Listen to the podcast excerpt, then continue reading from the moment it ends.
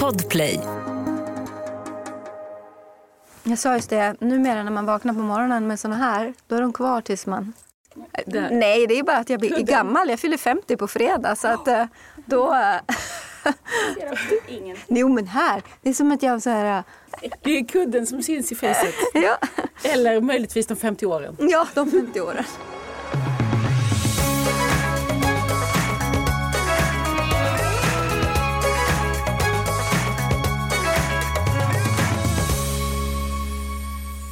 Rädd och arg, det är det explosiva bränsle som drev Ann-Helén Lestadius genom arbetet med romanen Stöld. Som är en roman, men mer ändå, för byggd på verkliga händelser blir Stöld också ett vittnesmål om livsvillkoren för landets renskötare. Den är framröstad till Årets bok 2021 och Ann-Helén Lestadius är min gäst idag. Och sen några julklappstips till den kräsnaste och svåraste av dem alla. Tonåringen. Johanna Stenius vet vad du kan ge. Välkommen till Samtal om böcker. Jag heter Lisa Tallroth.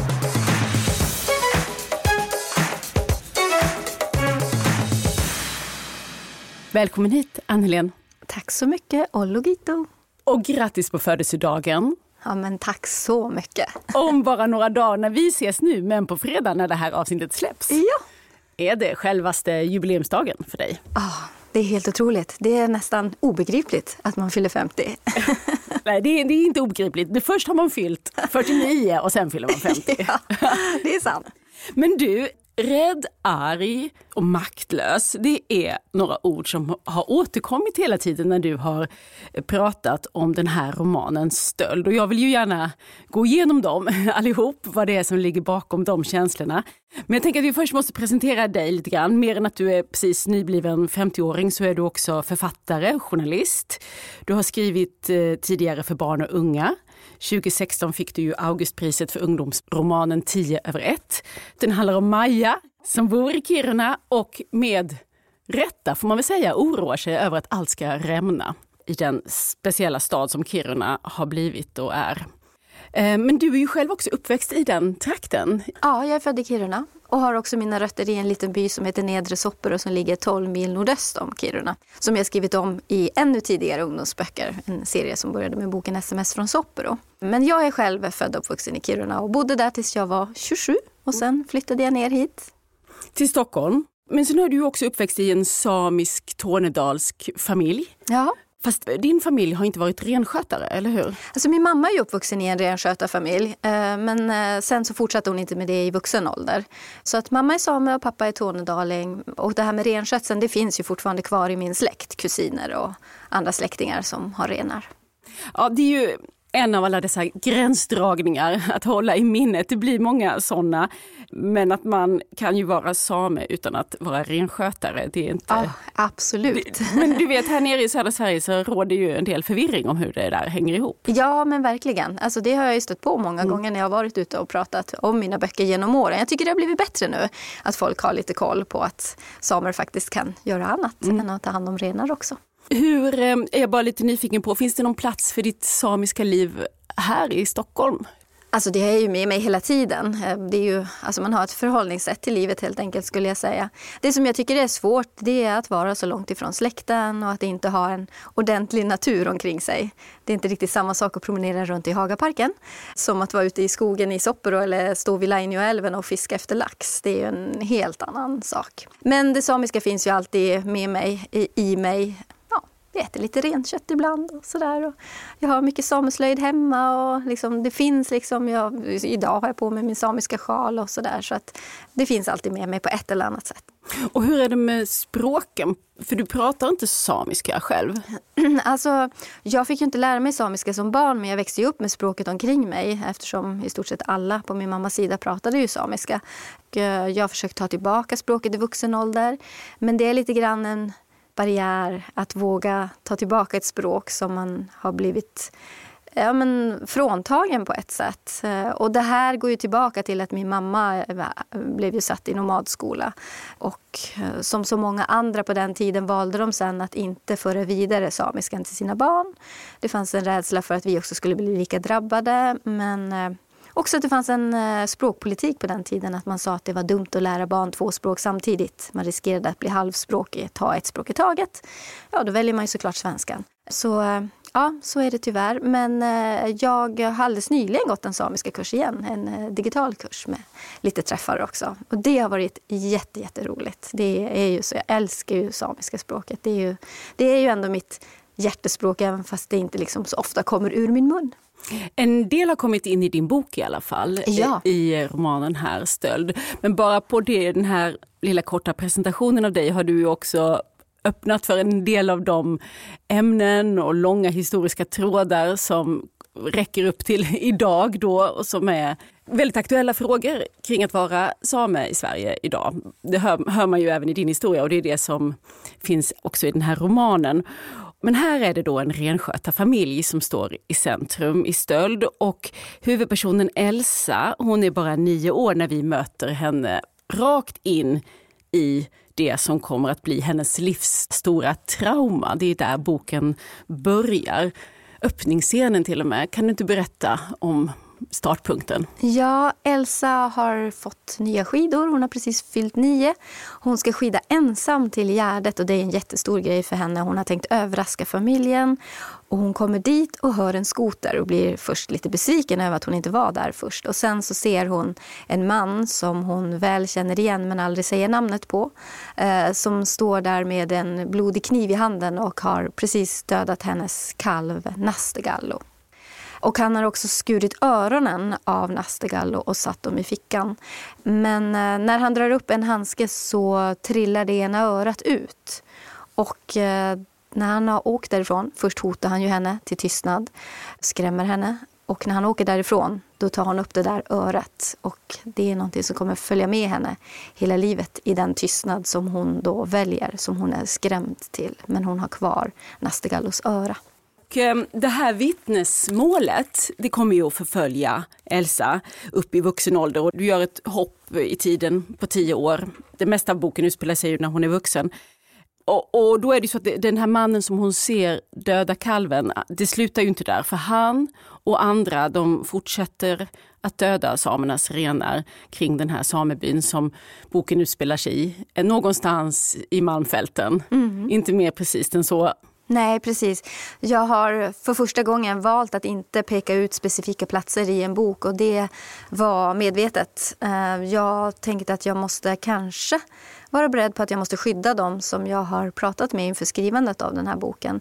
Den är ju fiktiv, men jag har ju varit ute med renskötare och gjort många intervjuer med renskötare inför att skriva den. Och jag kände att jag kan inte riskera att någon av dem ska råka illa ut. Eh, men samtidigt var det också ganska skönt att inte peka ut specifika platser. För det gav mig liksom en frihet också att laborera lite med platser och flytta på. Eh, bland annat så nämns en sameskola och en byskola och de kan jag liksom sätta i en annan by än var de egentligen finns och sådär. Att, att jag liksom blev friare i mitt skrivande på ett sätt. Men också rätt eh, ja, men nästan tragiskt att jag måste ta hänsyn till att det finns en risk för dem som jag har pratat med. Men det säger en del. Ja, det gör det ju verkligen. Och det är ju brutala scener i boken. Det är brutala människor. Det handlar inte bara om att eh, tjuvskjuta renar utan det handlar också om att jag menar, plåga ihjäl dem. Mm. Sprätta upp och låta renarna förblöda. Och eh, det vill jag ganska snabbt ändå att vi ska förstå varför boken heter Stöld. För eh, det här handlar ju om att Elsa och hennes sameby får inget gehör hos polisen eftersom att döda någon annans ren är helt enkelt bara betraktat som stöld i lagens mening. Ja, det är det som är hela problemet. Att det bara betraktas som en egendom och därför blir stöld. Däremot om du skjuter en, en björn eller en älg utanför jakttid, då är det jaktbrott. Eh, och då är det fängelse i straffskalan. Eh, och det här gör ju också då att eh, poliser på, i verkligheten och poliserna i boken inte lägger ner så mycket tid på att eh, starta ens en förundersökning om de här brotten eftersom det är oftast bötesstraff eller så kommer man ju undan helt och hållet. Det är ju rätt svårt att eh, sätta dit de här som plågar och dödar renar eftersom det är stora marker och områden. Det är svårt när man bara hittar slaktrester kvar och sådär. Men som jag skriver i boken och som också har hänt i verkligheten så har det ju ibland funnits spår som har gått ända fram till eh, fastigheter där man kan misstänka att det, att det bor en person som har dödat renar. Men inte ens det är i många fall intressant för polisen att utreda. Nej, polisen faller ju inte så väl ut i den här berättelsen, får man säga. Och varför är polisen så trög? Ja, alltså jag intervjuade två poliser också för att höra med dem hur det är i verkligheten. Och de sa ju det att det är ju rätt hopplöst ibland.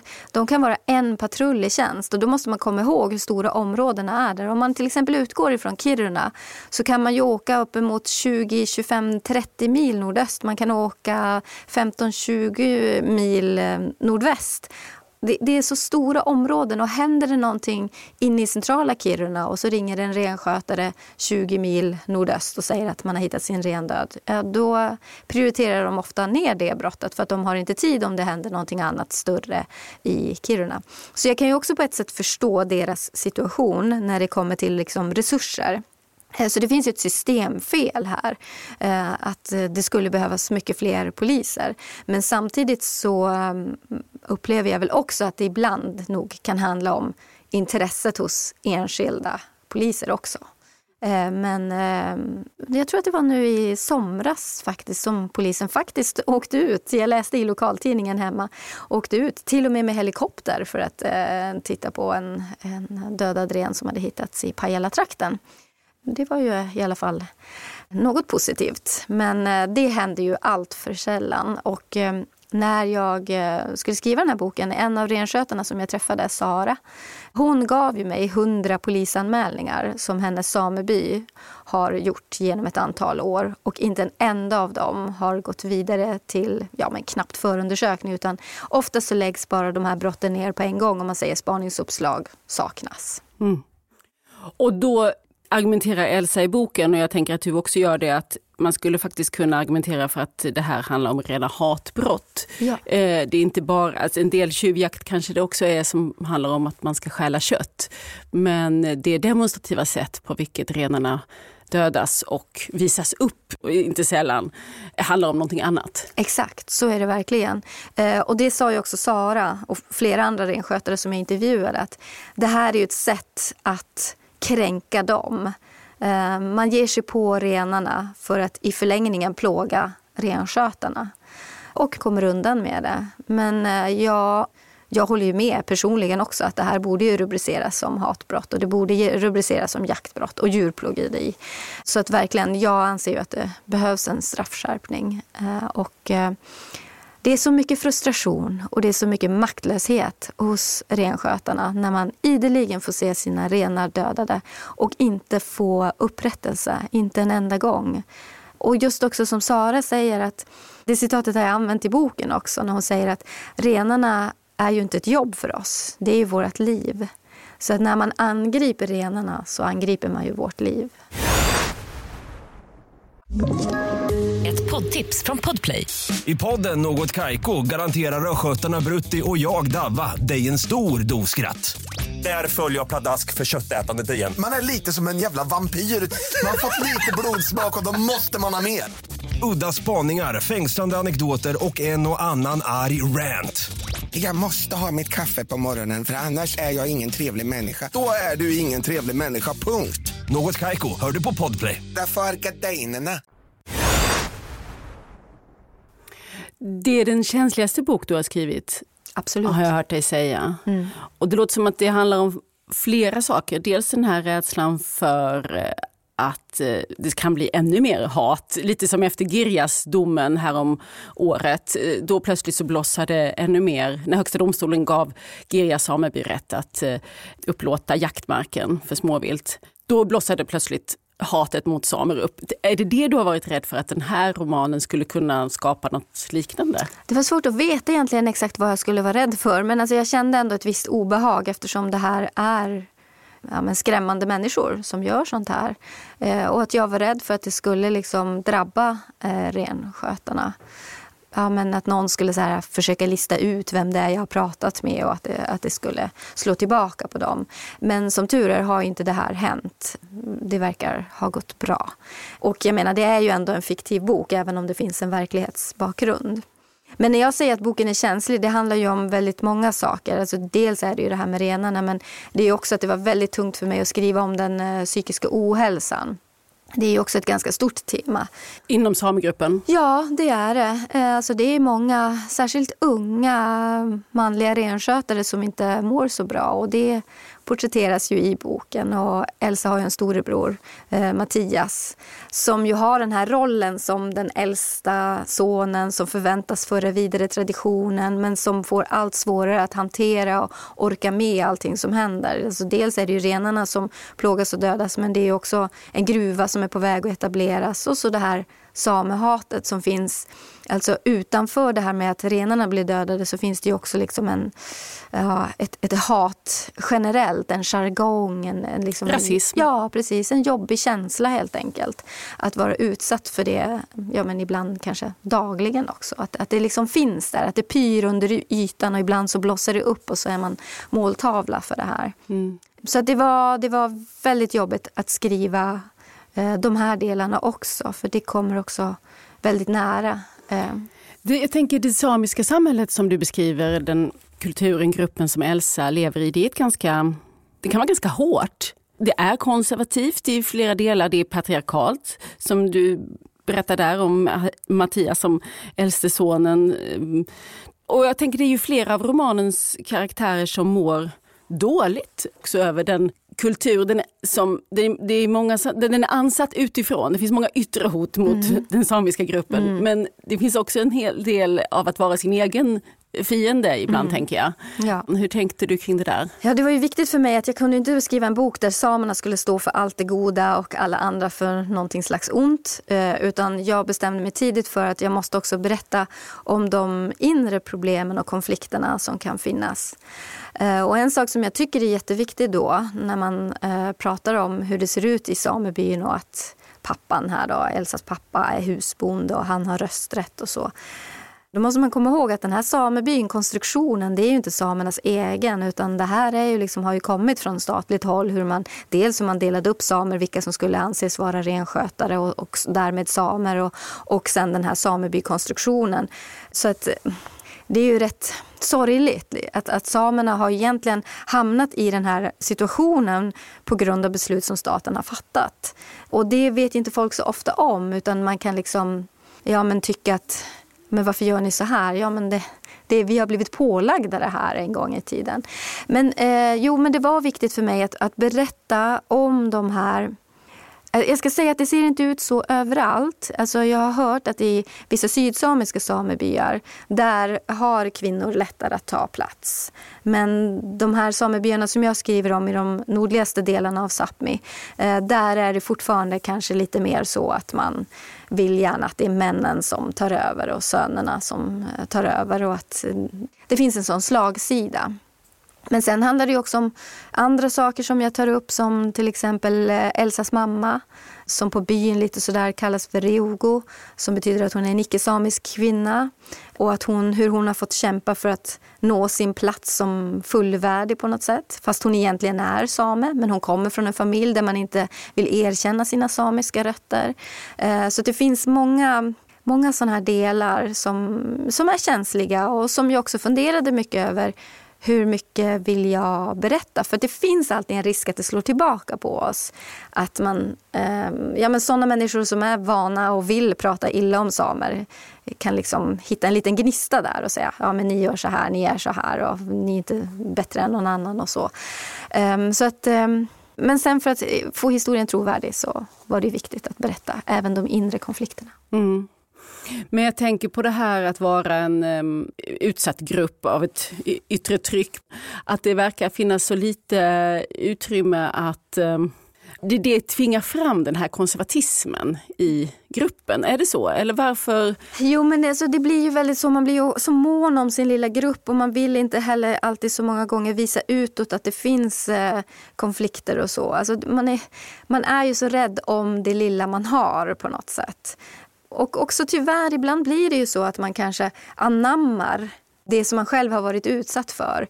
Att, jag menar, när jag började skriva mina böcker så fick jag ganska ofta ibland kritik över att jag inte kan prata samiska och så. Och just det tycker jag är en viktig, liksom, precis, jag kan inte prata samiska, varför kan jag inte det? Att jag kunde bli, jag, kanske, jag ska inte använda ordet attackerad, men att jag ändå, folk kunde markera liksom, alltså bland samer också och säga att ja, men, varför lär du inte samiska? Och liksom var nästan lite sådär irriterade på mig. Och då kan jag känna att det är en sån historielöshet. Vi vet ju vad vi har gått igenom och vad, vad min mamma har gått igenom och vad generationerna före oss har gått igenom eh, med tvångsförflyttningar och rasbiologi. Och, alltså det är ju så mycket. Och då, ja, jag kan bli lite ledsen mm.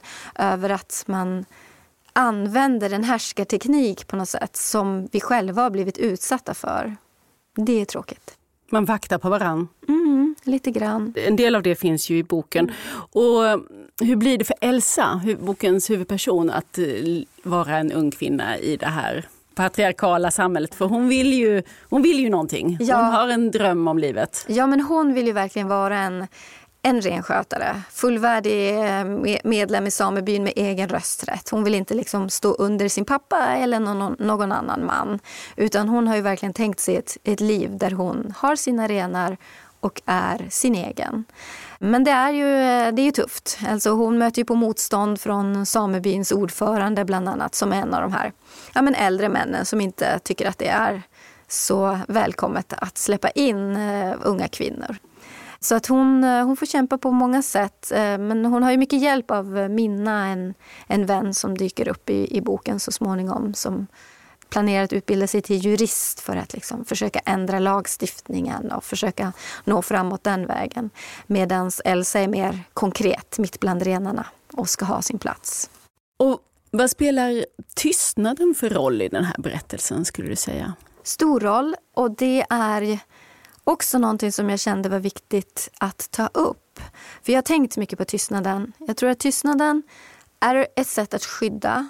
Som Elsas Ahko, alltså hennes farmor, hon vill ju inte alls prata om nomadskolan och vad den har gjort med henne och så.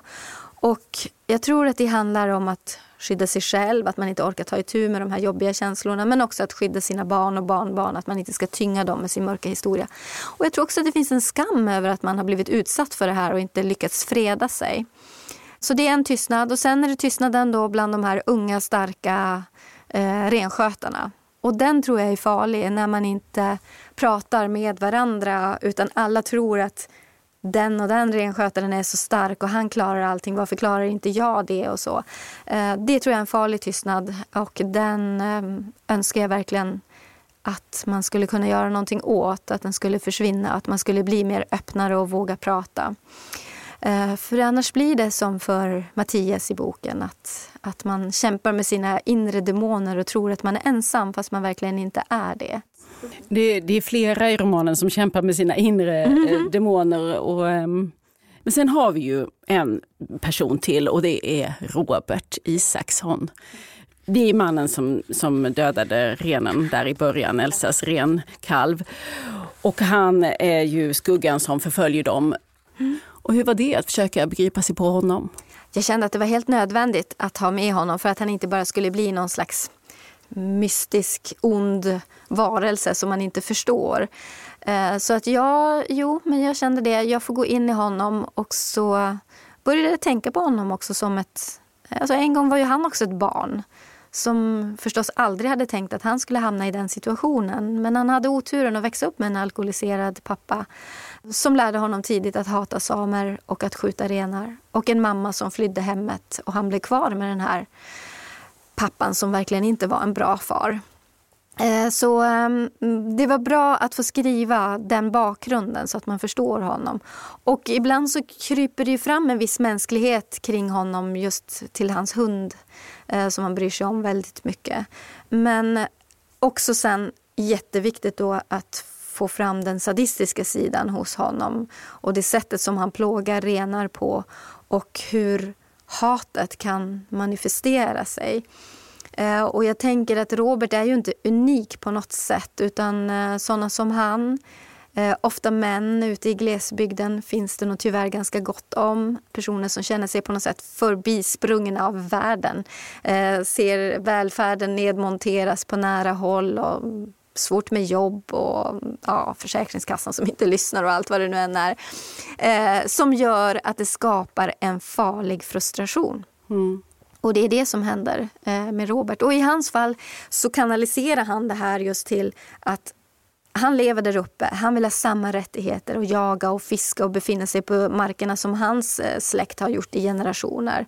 Eh, och han kanaliserar sin frustration och sitt hat mot just renägarna för han anser att det är de som berövar honom från det liv han borde ha. Men har du eh, kunnat närma dig Robertarna på något vis? Jag tänker att du har ju många ingångar i den samiska världen och kunnat göra mycket research. Men den här andra sidan, har du kunnat eh, komma dem nära på något vis? Mm. Jo, men jag känner, ju, jag känner ju till sådana som Robert. Det tror jag nästan alla gör. Så när man kommer där uppifrån och särskilt om man har liksom kopplingar ut i småbyarna så finns det det finns ett par Robert lite här och där så att det har inte varit särskilt svårt. Ehm, jag, eh, jag känner till dem. Jag har sett dem på nära håll. Mm. Har du varit utsatt för Robert-typerna? Rasisterna? Ja, alltså hur ska jag säga? De här typen av oftast män. Ehm, jag har varit utsatt för deras eh, jargong, deras sätt att skämta vidrigt eller elakt om samer. Och man får aldrig reagera för att då är man ju bara tråkig och jag skämtar ju bara. Alltså, man hamnar i en situation där man aldrig kan bemöta det de säger. Och oftast är det ju ingen idé. Jag har ju vuxit upp i Kiruna och det är inte den lättaste platsen att växa upp på. Eh, det var inte det på 80-talet. En av de sakerna som jag tyckte var väldigt svår det var att Vägverket satte upp skylt, eh, skyltar på samiska som till exempel Kiruna på nordsamiska i Giron. Eh, och den här skylten fick aldrig vara i fred. Det var alltid någon som var och slog sönder den eller målade över namnet eller sköt på den. Så Vägverket fick hela tiden sätta upp nya skyltar. Och det är sådana saker, de blir så symboliska för vad som pågår i ett samhälle. Även om det handlar om enstaka individer som Robert och som tar sönder skyltar på det här sättet så är det ändå obehagligt att som barn växa upp i det här. Och jag minns liksom hur ont i magen jag hade varje gång vi skulle passera de här skyltarna. Eh, om de skulle få vara kvar eller inte eller hur de skulle se ut och så. Ehm, de här känslorna som har genomfarit dig genom livet förstår jag, men också när du har skrivit den här boken som jag var inne på i början. Jag förstår ju var både rädsla och ilska kommer ifrån, men maktlösheten som också var med där på listan. Mm. Känner du dig jo, men maktlös? Jag? Nå, nej, alltså jag skulle säga att genom att skriva mina böcker så har jag verkligen tagit tillbaka makten över det jag kan över min historia, över det jag vill berätta. Och det är det jag tycker är så fantastiskt roligt nu med alla samiska författare som kommer. Eh, att vi tar makten över vår egen historia. Vi bestämmer vad som ska skrivas om och hur det ska skrivas om oss. Eh, det är en otroligt skön känsla. Så även om det var väldigt jobbigt att skriva den här boken, eh, så mycket känslor, mm, ledsen ofta, så drivs jag ju nästan alltid mest av ilskan. Eh, och det är en jättebra drivkraft eh, när man vill skriva en bok. Men också den här känslan av att ja, nu kommer jag få berätta det här utifrån mitt perspektiv och det är ingen som kan göra någonting åt det. Jätteskönt. Tror du att det är en bok som skulle kunna bidra till förändring? Det kanske den kan. Eh, det var ju någon som sa det här fallet som jag berättade om att eh, polisen poliserna åkt åkte med helikopter till eh, Pajala för en dödad ren. Då var det faktiskt någon som hörde av sig till mig. Har du sett det här? Jag tror mycket väl att det här kan ha hänt för, för att din bok har kommit ut. Men också för att Kalla fakta eh, samtidigt har gjort en reportageserie om hur polisen är dålig på att utreda de här typer av brott.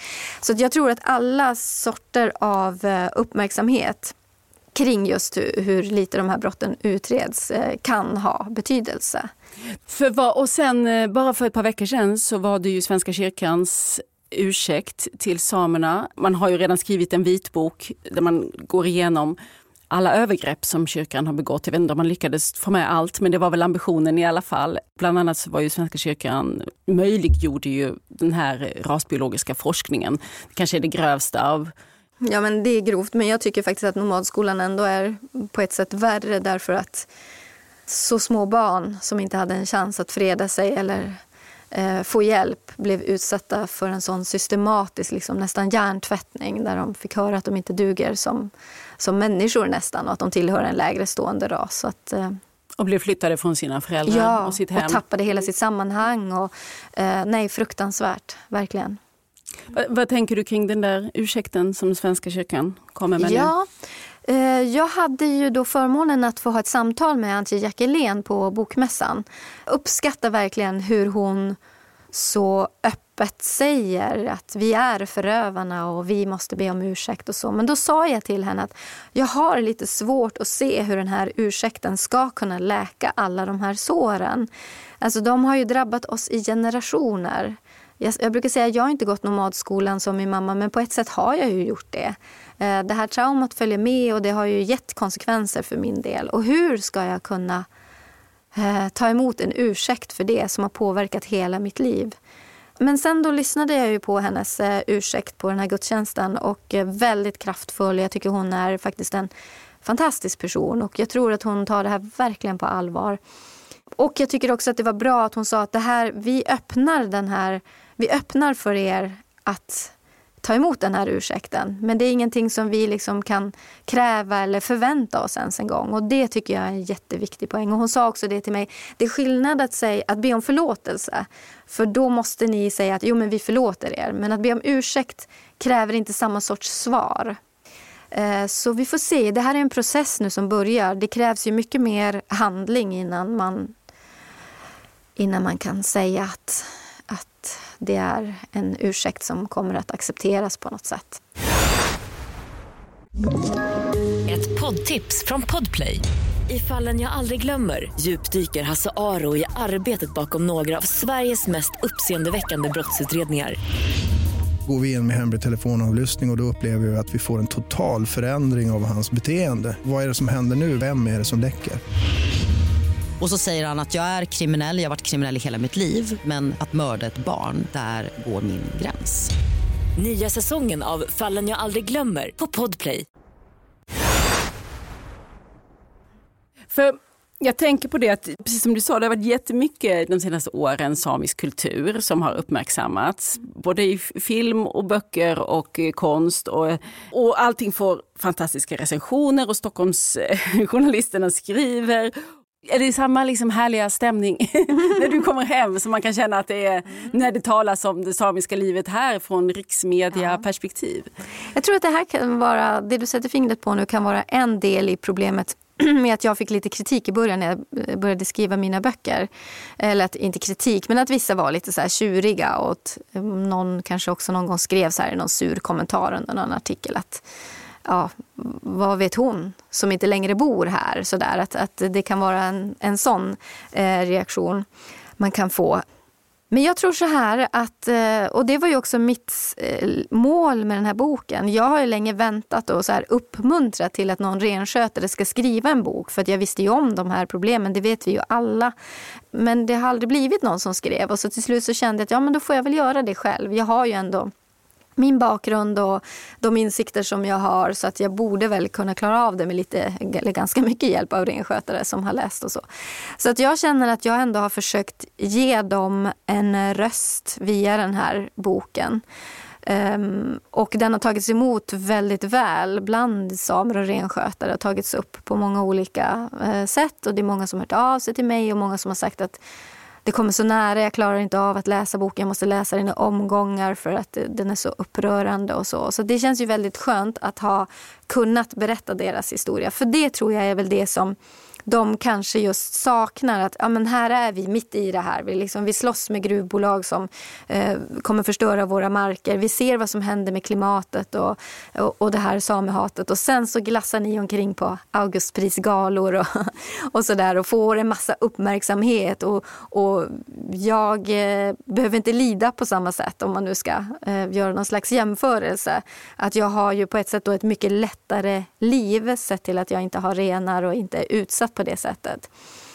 Men då glömmer man ju bort att jag har ju också min historia. Eh, jag sitter ju här och sörjer över att jag har förlorat mitt språk. Att jag inte kunde kommunicera så bra, särskilt till exempel med min morfar som nästan bara pratade samiska. Och att, och att jag kan känna mig lite utanför ibland sådär när alla pratar samiska och så. Så jag har ju min sorg.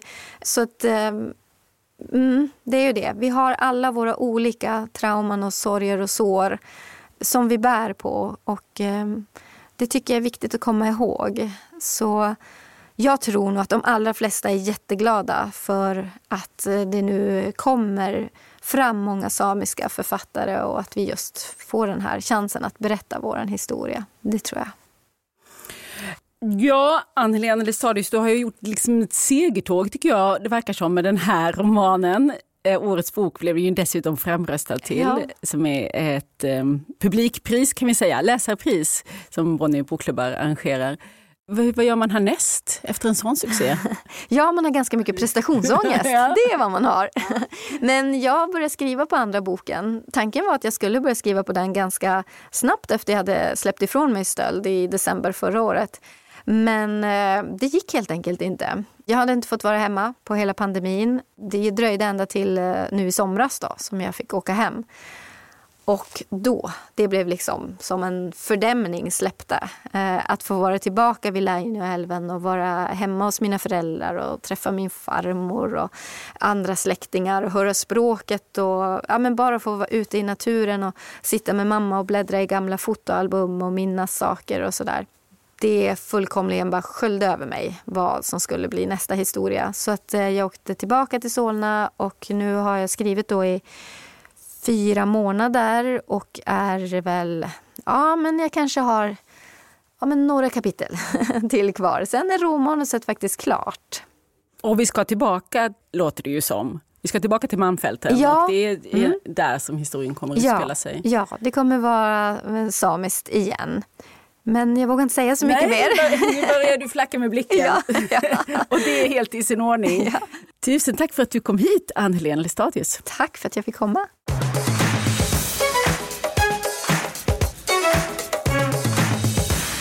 Det börjar bli hög tid att fundera ut, eh, och inte bara fundera ut, det är hög tid att fixa sina julklappar. Den svåraste kategorin av alla, det är de unga tonåringarna eller hur Johanna Stenius? Ja, det vill jag verkligen påstå. Jag har en och annan i min närhet. Ja. De, Så, ja. de unga tonåringarna de är svåra att göra nöjda oavsett om det är jul eller inte. Men nu vill man göra ett försök och man vill gärna ge dem en bok såklart. Självklart ska och, de få en bok. Du är ju redaktör på Selma Stories så du har alltid bra boktips. Mm. Och vad skulle man kunna ge till en tonåring? Jag har utgått från en 14-åring, men jag skulle säga att den kommer att passa för äldre också. Jag har läst de här böckerna själv. Mm. Tycker de är jättebra.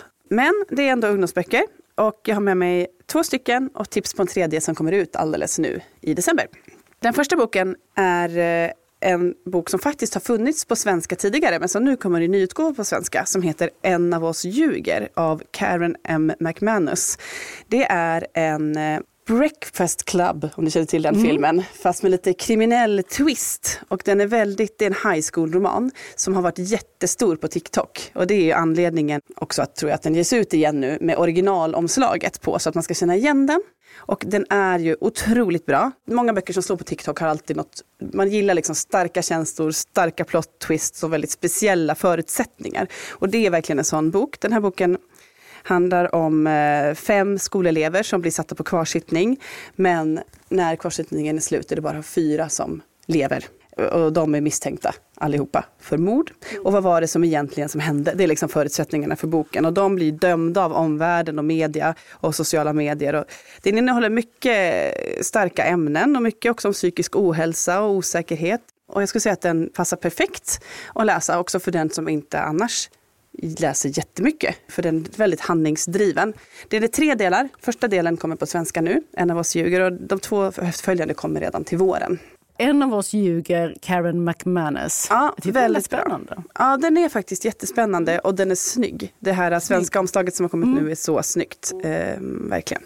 Ja. Eh, omslag är ju stort på TikTok för det är det man ser. Och många eh, förlag och författare också försöker anpassa sitt skrivande och formgivningen så att det ska platsa på TikTok jag skulle säga att den här boken som jag ska prata om härnäst är en sån bok som faktiskt nästan känns som gjord för att slå på sociala medier.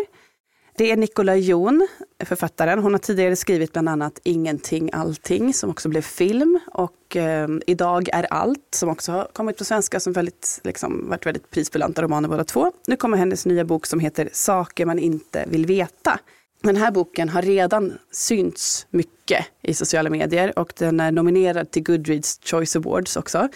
Eh, nu kommer den på svenska.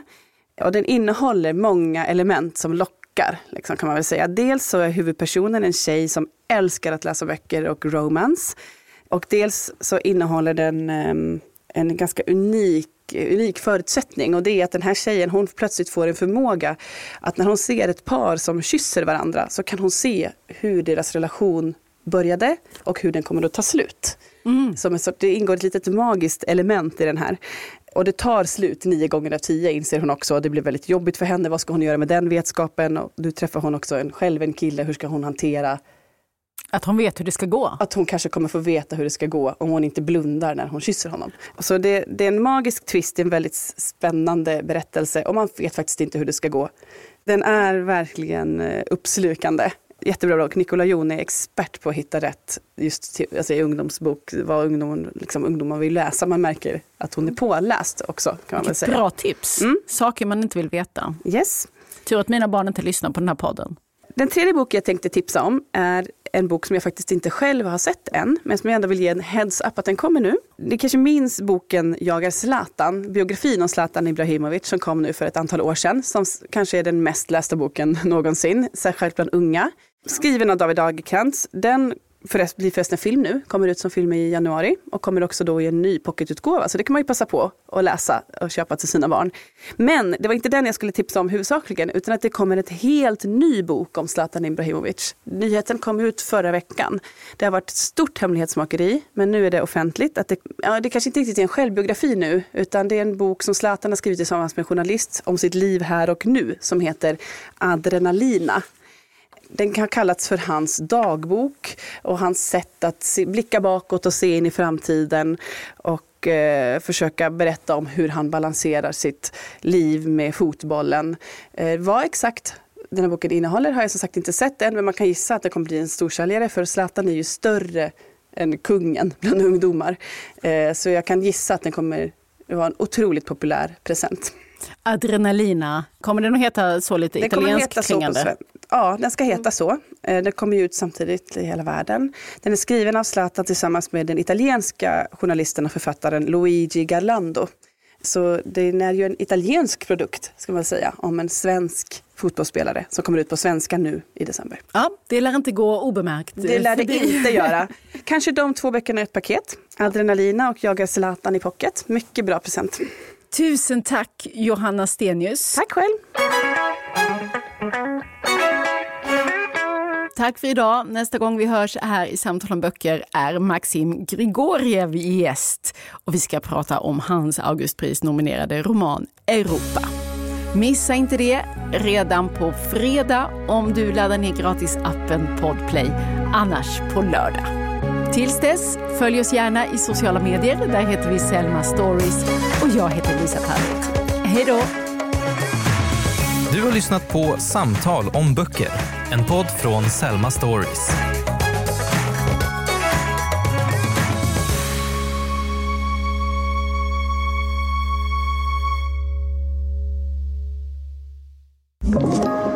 Podplay. Poddtips från Podplay. I podden Något Kaiko garanterar östgötarna Brutti och jag, Davva, dig en stor dos skratt. Där följer jag pladask för köttätandet igen. Man är lite som en jävla vampyr. Man har fått lite blodsmak och då måste man ha mer. Udda spaningar, fängslande anekdoter och en och annan arg rant. Jag måste ha mitt kaffe på morgonen för annars är jag ingen trevlig människa. Då är du ingen trevlig människa, punkt. Något Kaiko, hör du på podplay. Därför är gardinerna.